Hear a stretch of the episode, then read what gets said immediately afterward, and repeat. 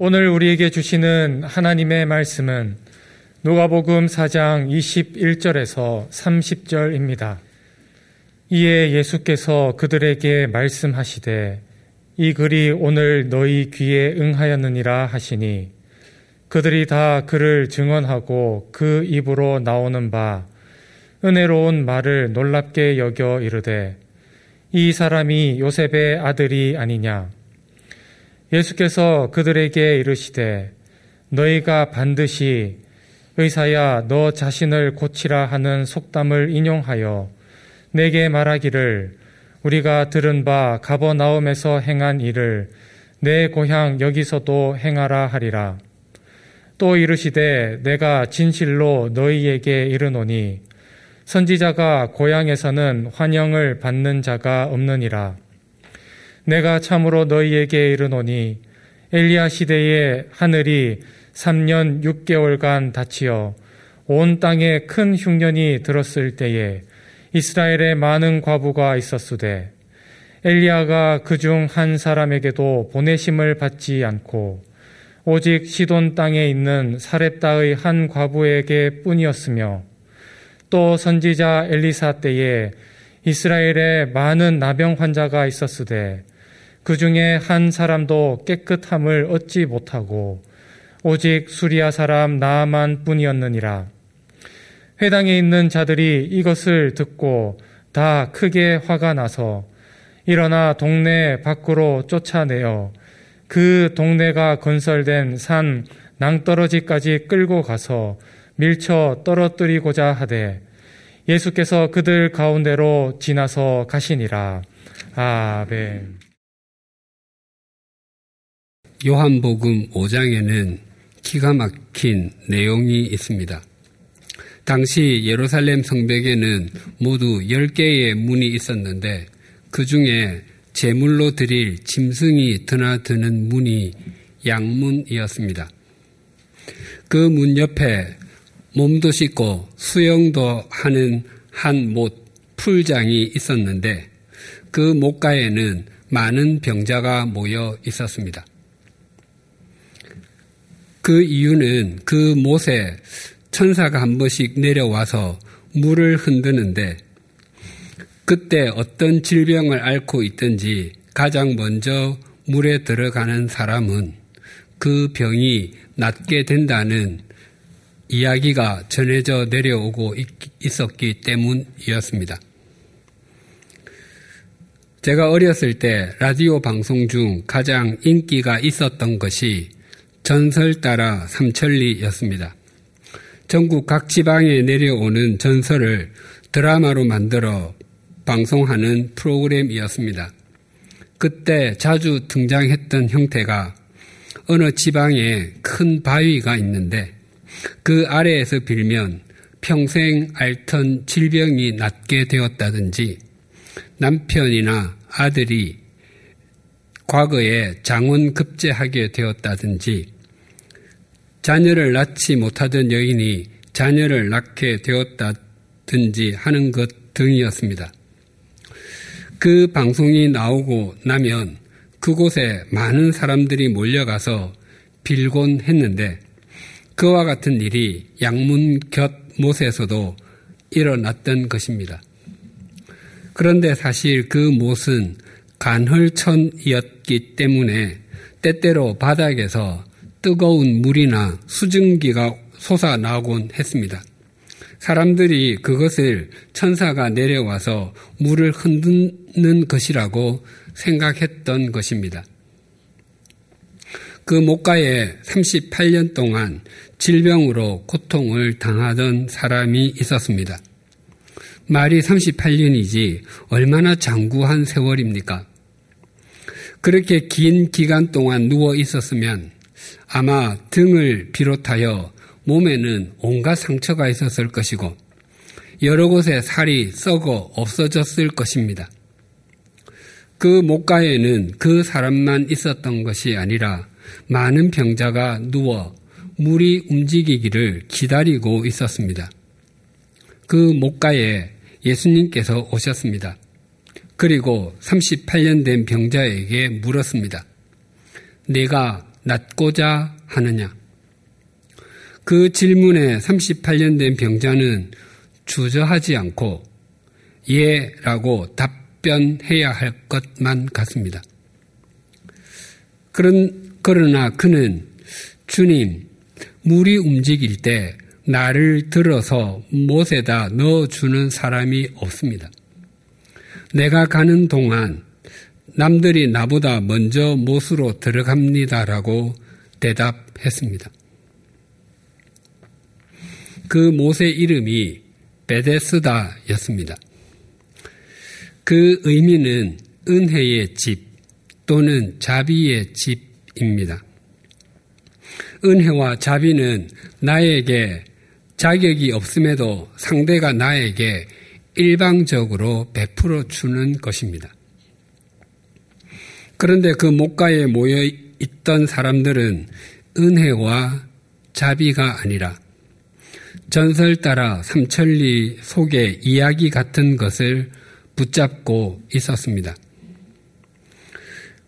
38년 된 병자도 다르지 않았습니다. 하지만 예수님께서는 그 병자에게 은혜와 자비를 베풀어 주셔서 일어나서 내 자리를 걷어서 걸어가거라 라고 말씀하셨습니다. 그래서 그는 38년 동안 자신을 괴롭혔던 질병에서 치유되었습니다. 그런데 유대인들이 그 치유 사건을 보고 하나님을 찬양하거나 하나님께 영광을 돌렸던 것이 아니라 시빗거리로 삼았습니다. 유대인들은 병 고침을 받은 사람에게 당신을 고쳐준 사람이 누구요? 라고 묻지 않고 당신에게 자리를 걷어서 걸어가라고 말한 사람이 누구요? 라고 물었습니다. 그 치유 사건이 안식일에 율법을 어긴 것이라 정죄를 받아야 한다고 생각했기 때문입니다. 당시 율법에 안식일에 일하지 말라라는 것이 있었는데 안식일에 하지 말아야 할 일이 구체적으로 39가지가 있었습니다. 바느질하기, 밭 깔기, 곡식단 묶기, 빵 굽기, 양털 깎기, 글자 두자 쓰기, 글자 두자 지우기, 불을 켜기, 불을 끄기 등이었습니다. 안식일에 하지 말아야 할 일 39가지 가운데 마지막 항목이 물건을 한 곳에서 다른 곳으로 옮기기였습니다.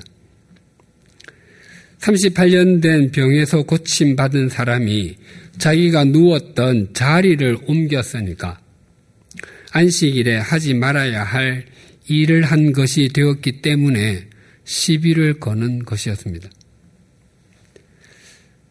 곰곰이 생각해 보면 정말 어처구니가 없습니다. 38년 동안 병자로 산 사람이 건강하게 되었다면 얼마나 감격스럽습니까? 함께 환호성이라도 지르고 음식을 만들어 나누어 먹으며 기뻐해야 할 것 같은데 오히려 정반대였습니다.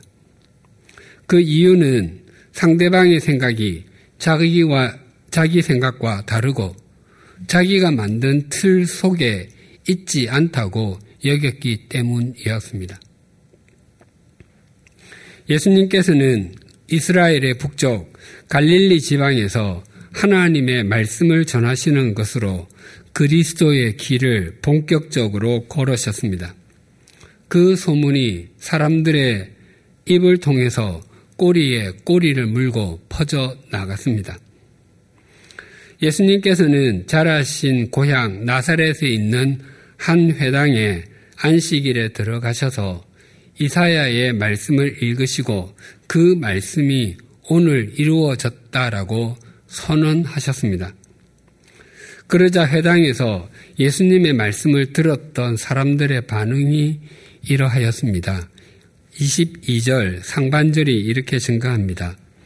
그들이 다 그를 증언하고 그 입으로 나온 바 은혜로운 말을 놀랍게 여겨. 사람들은 예수님의 입에서 나오는 은혜로운 말씀을 놀랍게 여겼습니다.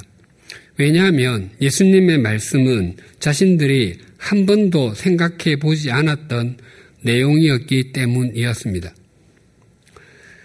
예수님의 말씀은 항상 이와 같았습니다. 마태복음 5장에서 7장을 산상수훈이라고 하는데 그 말씀을 마치셨을 때 사람들의 반응이 이러하였습니다. 마태복음 7장 28절과 29절이 이러합니다. 예수께서 이 말씀을 마치심에 무리들이 그의 가르치심에 논란이 이는 그 가르치시는 것이 권위 있는 자와 같고 그들의 서기관들과 같지 아니함 일러라. 예수님의 가르침은 당시 최고의 선생이라 여김을 받았던 바리새인 출신의 서기관들과는 그 모습도 달랐고 그 내용도 달랐습니다. 우리도 하나님의 말씀을 읽거나 들을 때 평소와는 아주 다른 경험을 할 때가 있습니다.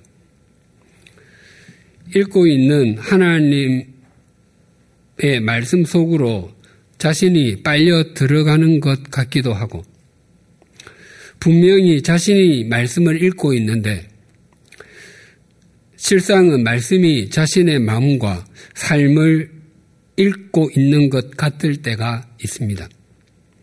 또한 주일에 예배실에서 설교를 통해 하나님의 말씀을 듣는데 주변에 아무도 없고 오직 자기 혼자 있는 것 같고 하나님의 말씀이 귓전에서 울리는 것 같습니다. 그때는 심장이 북이 된 것 같고 가슴에서 북소리 같은 것이 퉁퉁 하고 울리기도 합니다. 또 때로는 아주 세미한 음성, 음성이 귓 속으로 스며들기도 합니다. 그런 때는 마음의 눈을 들어 하나님께 더욱더 집중하셔야 합니다. 하나님께서 우리 자신을 사랑하신다고 말씀하시는 것입니다. 나사렛 회당에서 전하시는 예수님의 말씀이 사람들에게 이와 같았습니다.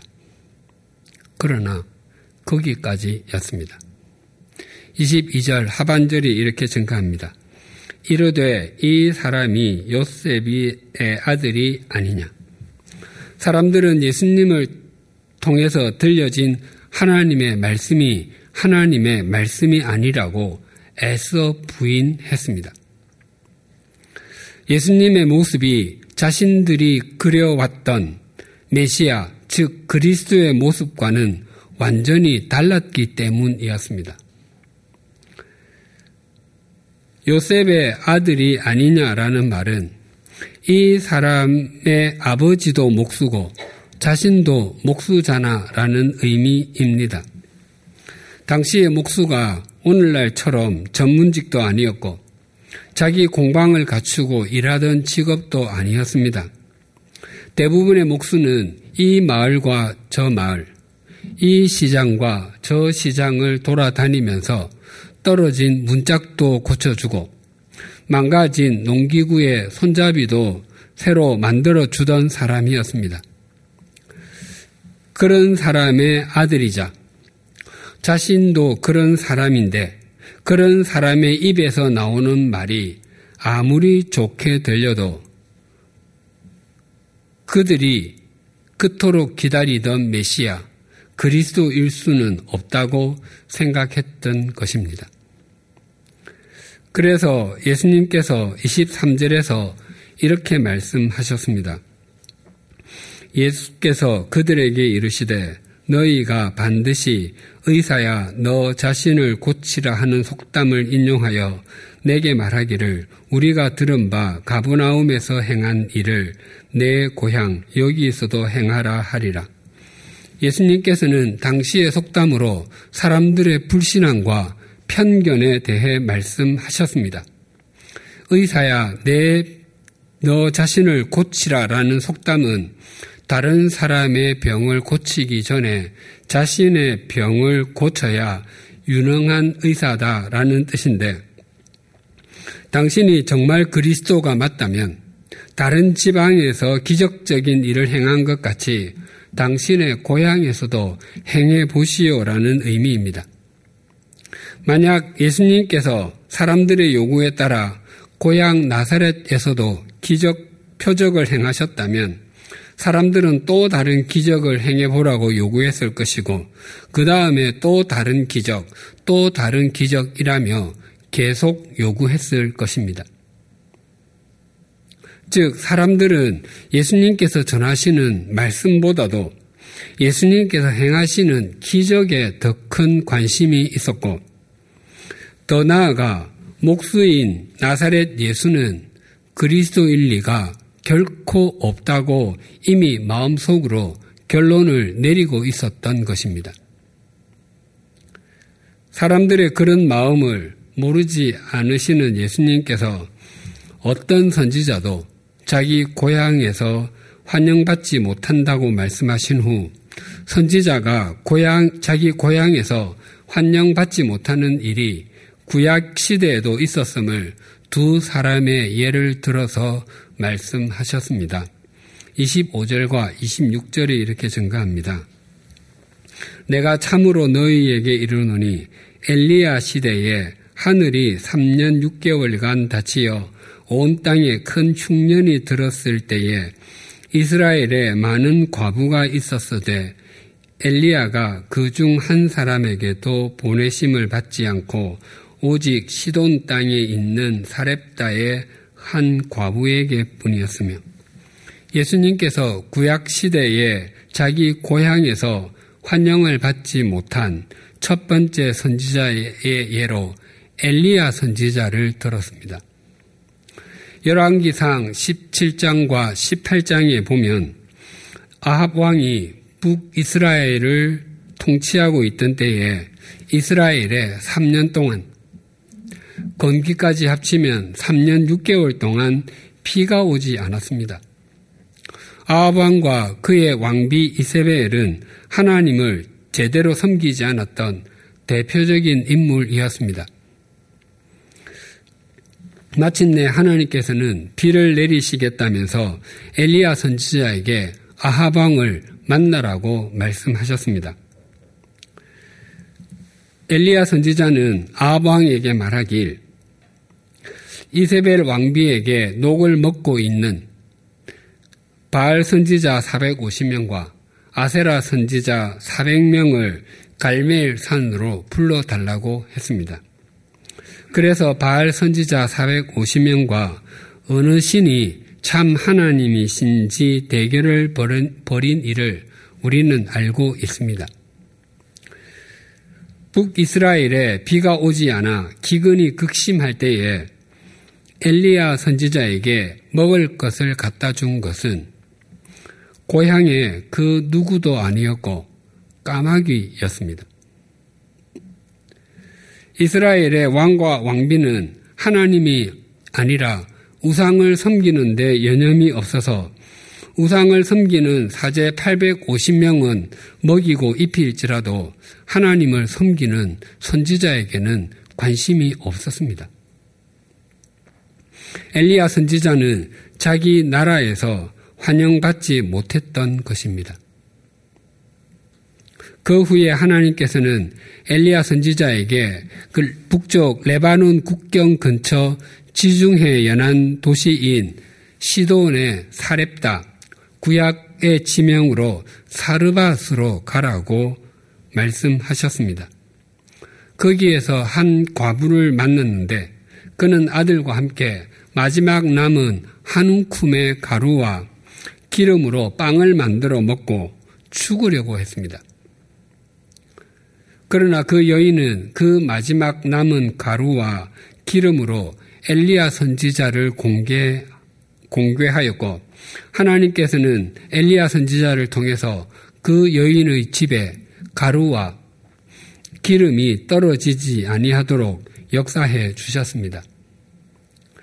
엘리야 선지자가 이방 땅 시동까지 갈 수밖에 없었던 것은 이스라엘 백성들 역시 그들의 신앙의 의무를 다하지 않았고 바른 신앙의 삶과는 완전히 동떨어져 있었기 때문이었습니다.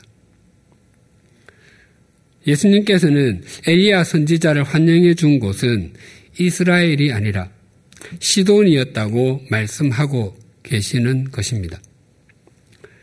27절이 이렇게 증가합니다. 또 선지자 엘리사 때에 이스라엘에 많은 나병 환자가 있었어되 그 중에 한 사람도 깨끗함을 얻지 못하고 오직 수리아 사람 나만 뿐이었느니라.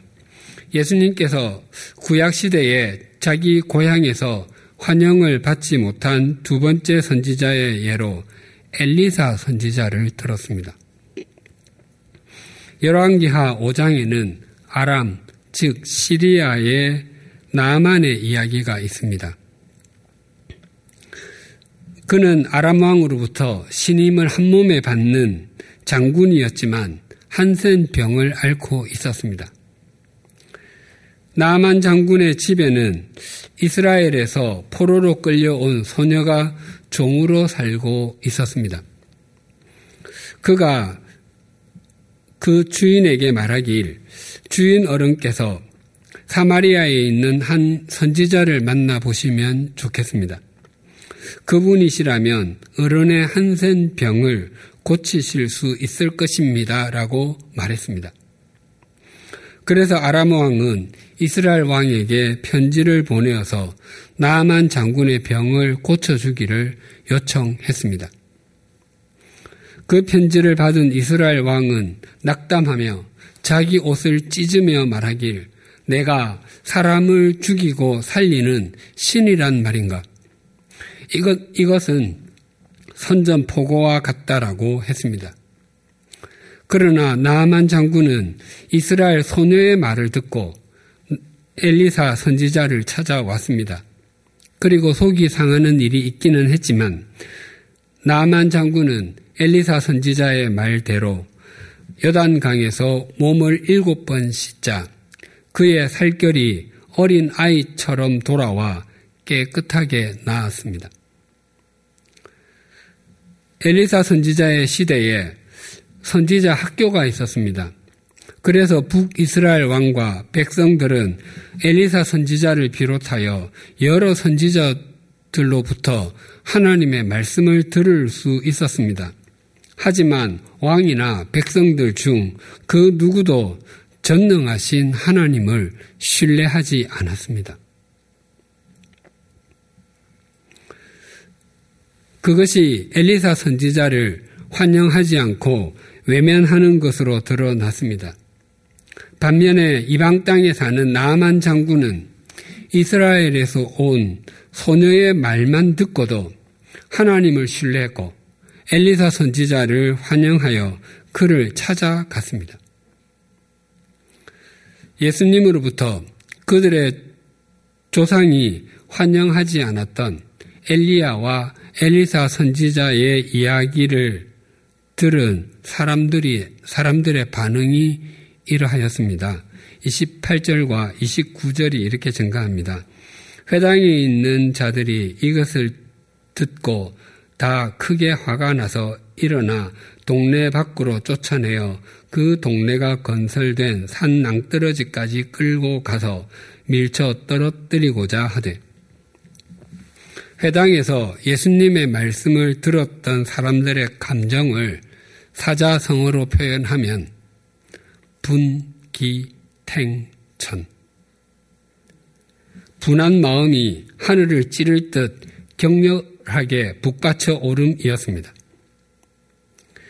예수님께서 회당에서 이사야 선지자의 말씀을 읽으신 것은 이스라엘 백성이 수백 년 동안 그토록 기다렸던 메시아 그리스도께서 마침내 오셨으며 온 세상을 향한 하나님의 구원의 역사가 이루어지고 있음이 선포되는 굉장히 감격적인 순간이었습니다.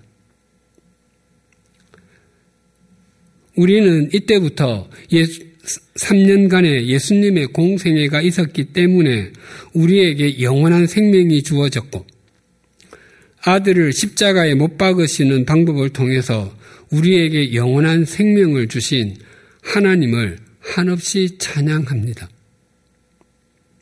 그런데 불행하게도 그 현장에 있었던 사람들은 그 예수님을 받아들이지 못했습니다. 그저 예수님의 말씀을 받아들이지 않은 정도가 아니라 산 낭떠러지로 끌고 가서 그 아래로 떨어뜨리려고 했습니다. 예로부터 낭떠러지에서 사람을 떨어뜨려 죽이는 것은 반역자를 처벌하는 형벌이었습니다.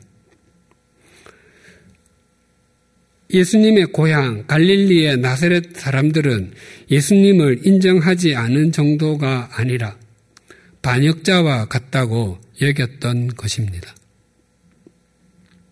그런데 30절이 이렇게 증가합니다. 예수께서 그들 가운데로 지나서 가시니라. 여기에서 그들은 두말할 필요도 없이 예수님을 낭떠러지 아래로 밀려 했던 사람들이었습니다. 14절과 15절에 의하면 예수님께서 성령의 인도하심을 따라서 갈릴리로 가시니 그 소문이 사방으로 퍼졌고 여러 회당에서 가르치셨다고 증거합니다. 그때의 소문은 문자적으로 fame, 명성이라고 했습니다.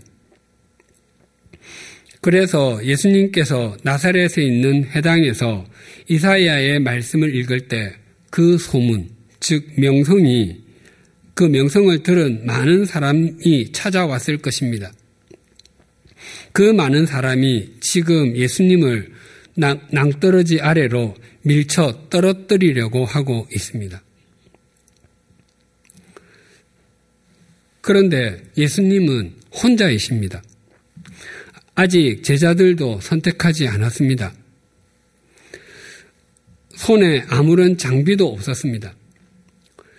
그럼에도 어떻게 그 많은 사람, 예수님을 떠밀려는 사람들의 손을 뒤로 한 채 그들을 양쪽에 두고 그 사이를 뚜벅뚜벅 걸어 나오실 수 있었겠습니까? 요한복음 10장 29절은 이렇게 증가합니다. 내 아버지는 만물보다 크심에 아무도 아버지의 손에서 빼앗을 수 없느니라. 독생자를 세상에 보내신 하나님 아버지께서 친히 예수님을 붙잡고 계셨기 때문에 예수님께서는 그들에게 떠밀리지 않으시고 뒤돌아 그들 사이를 지나오실 수 있으셨습니다. 우리의 삶 가운데도 동일합니다.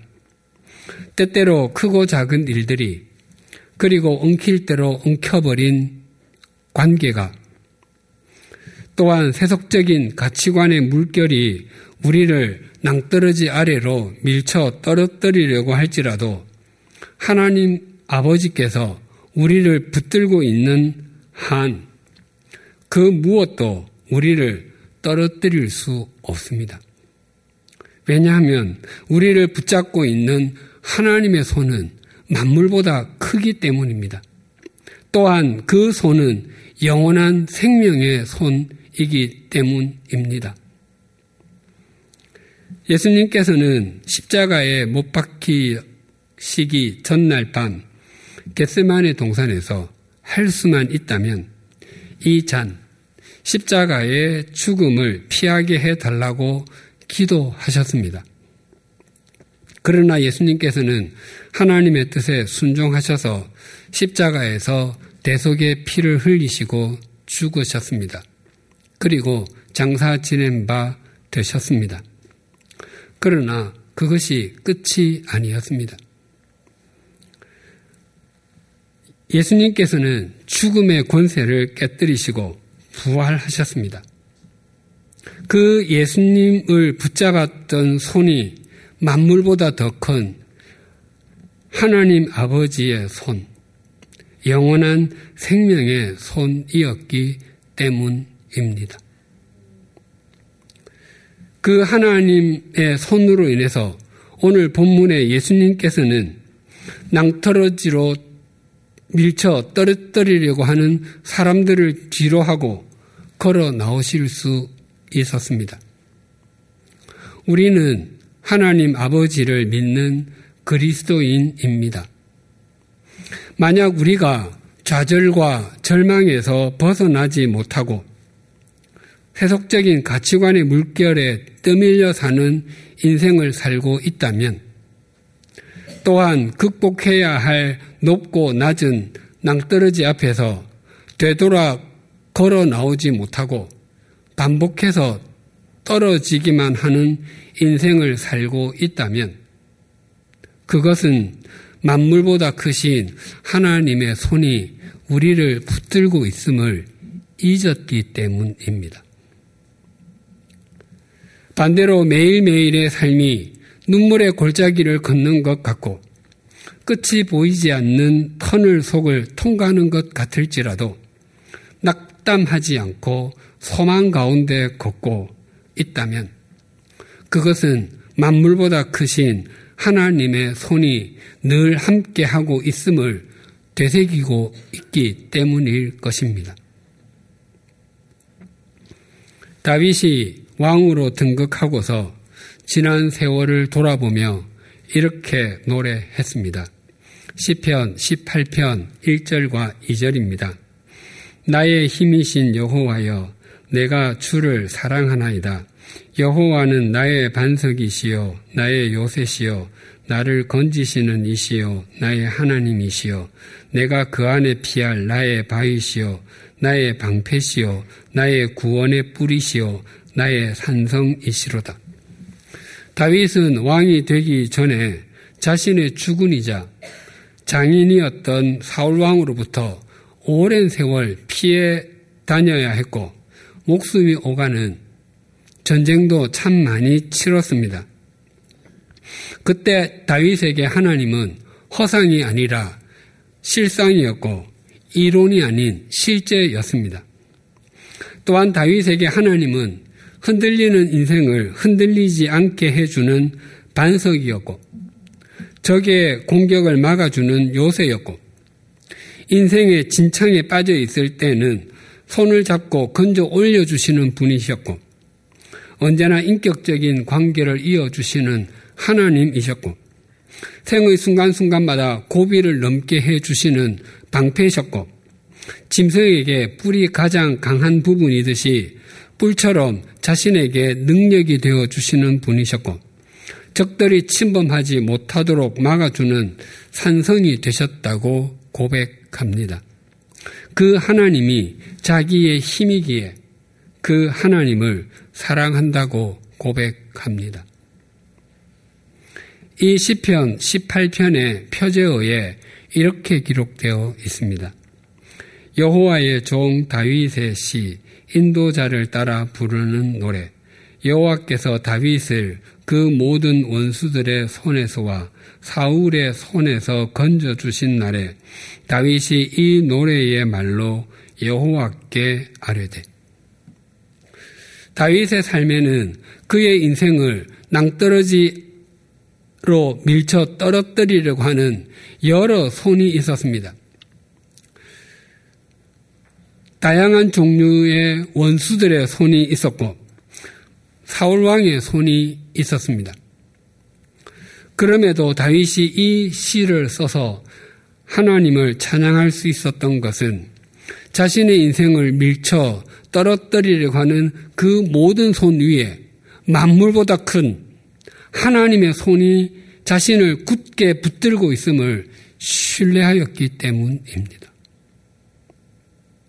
그래서 하나님이 자신의 힘이시라고 고백합니다. 오래전에 말씀드린 적이 있는데 제가 2001년에 37살의 나이로 제네바 한인교회에서 담임 목사로 섬기게 되었습니다. 아주 또렷하게 주님의 인도하심을 받고 가, 받고서 갔는데 어떻게 해야 할지 몰라서 모든 것이 어색하고 두려웠습니다. 마치 망망대해에 이려 편주를 타고 있는 듯한 느낌이었습니다. 기도를 드리기 위해서 서재 의자에 앉아 손을 모았는데 저도 모르게 저절로 방바닥에 무릎이 굴려졌습니다. 그 이후 한동안 의자에 앉아서 기도를 드리지 못했습니다. 주일 예배 후에 첫 운영위원회, 우리 교회의 상임위원회입니다. 운영위원회를 인도하기 위해서 회의방으로 들어갔더니 10여 분이 앉아 계셨습니다. 사면의 벽이 저를 조여오는 느낌이었습니다. 그렇게 시작된 제네바에서의 사역은 6년간 계속되었습니다. 그곳에서의 사역이 다 끝나게 되었을 때 하나님께서 제게 한 찬양을 주셨습니다. 나의 힘이 되신 여호와여 내가 주님을 사랑합니다. 주는 나의 반석이시요 나의 요새시라.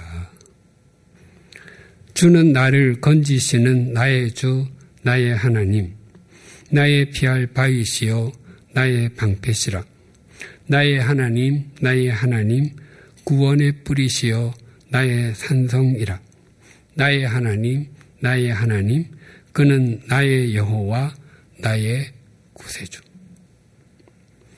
제가 제네바에서의 사역을 잘 마무리할 수 있었던 것은 하나님의 손이 저를 떨어지지 않도록 붙들어 주셨기 때문이고 하나님께서 제 힘이 되어 주셨기 때문이라는 것이 저절로 고백이 되었습니다. 그 고백은 지금도 동일하게 이어지고 있습니다. 오늘은 주님의 고난을 묵상하며 부활을 기리는 사순절 첫째 주일입니다. 예수님께서 이 땅에 오심은 우리의 허물과 죄로 인해 영원한 죽음으로 밀쳐져 떨어질 수밖에 없었던 우리를 만물보다 크신 손, 영원한 생명의 손으로 우리를 붙잡아 주시고 세워 주시기 위함입니다. 이 참회의 절기에 자신의 야망과 욕망을 따라서 살다가 스스로 밀쳐져 진창 속에 떨어져 살았던 것과 세속적인 가치관의 물결 속에 빠져 살면서도 그것을 즐기느라 그 속에서 나오려고 하지 않았던 것을 참회하십시다. 그리고 이제부터 눈을 들어 우리를 밀쳐 떨어뜨리려고 하는 손들 위에 있는 하나님의 손을 바라보십시다. 또한 다윗처럼 하나님의 손을 의지하여 우리를 주저앉게 하는 좌절과 절망의 자리에서 일어나십시다.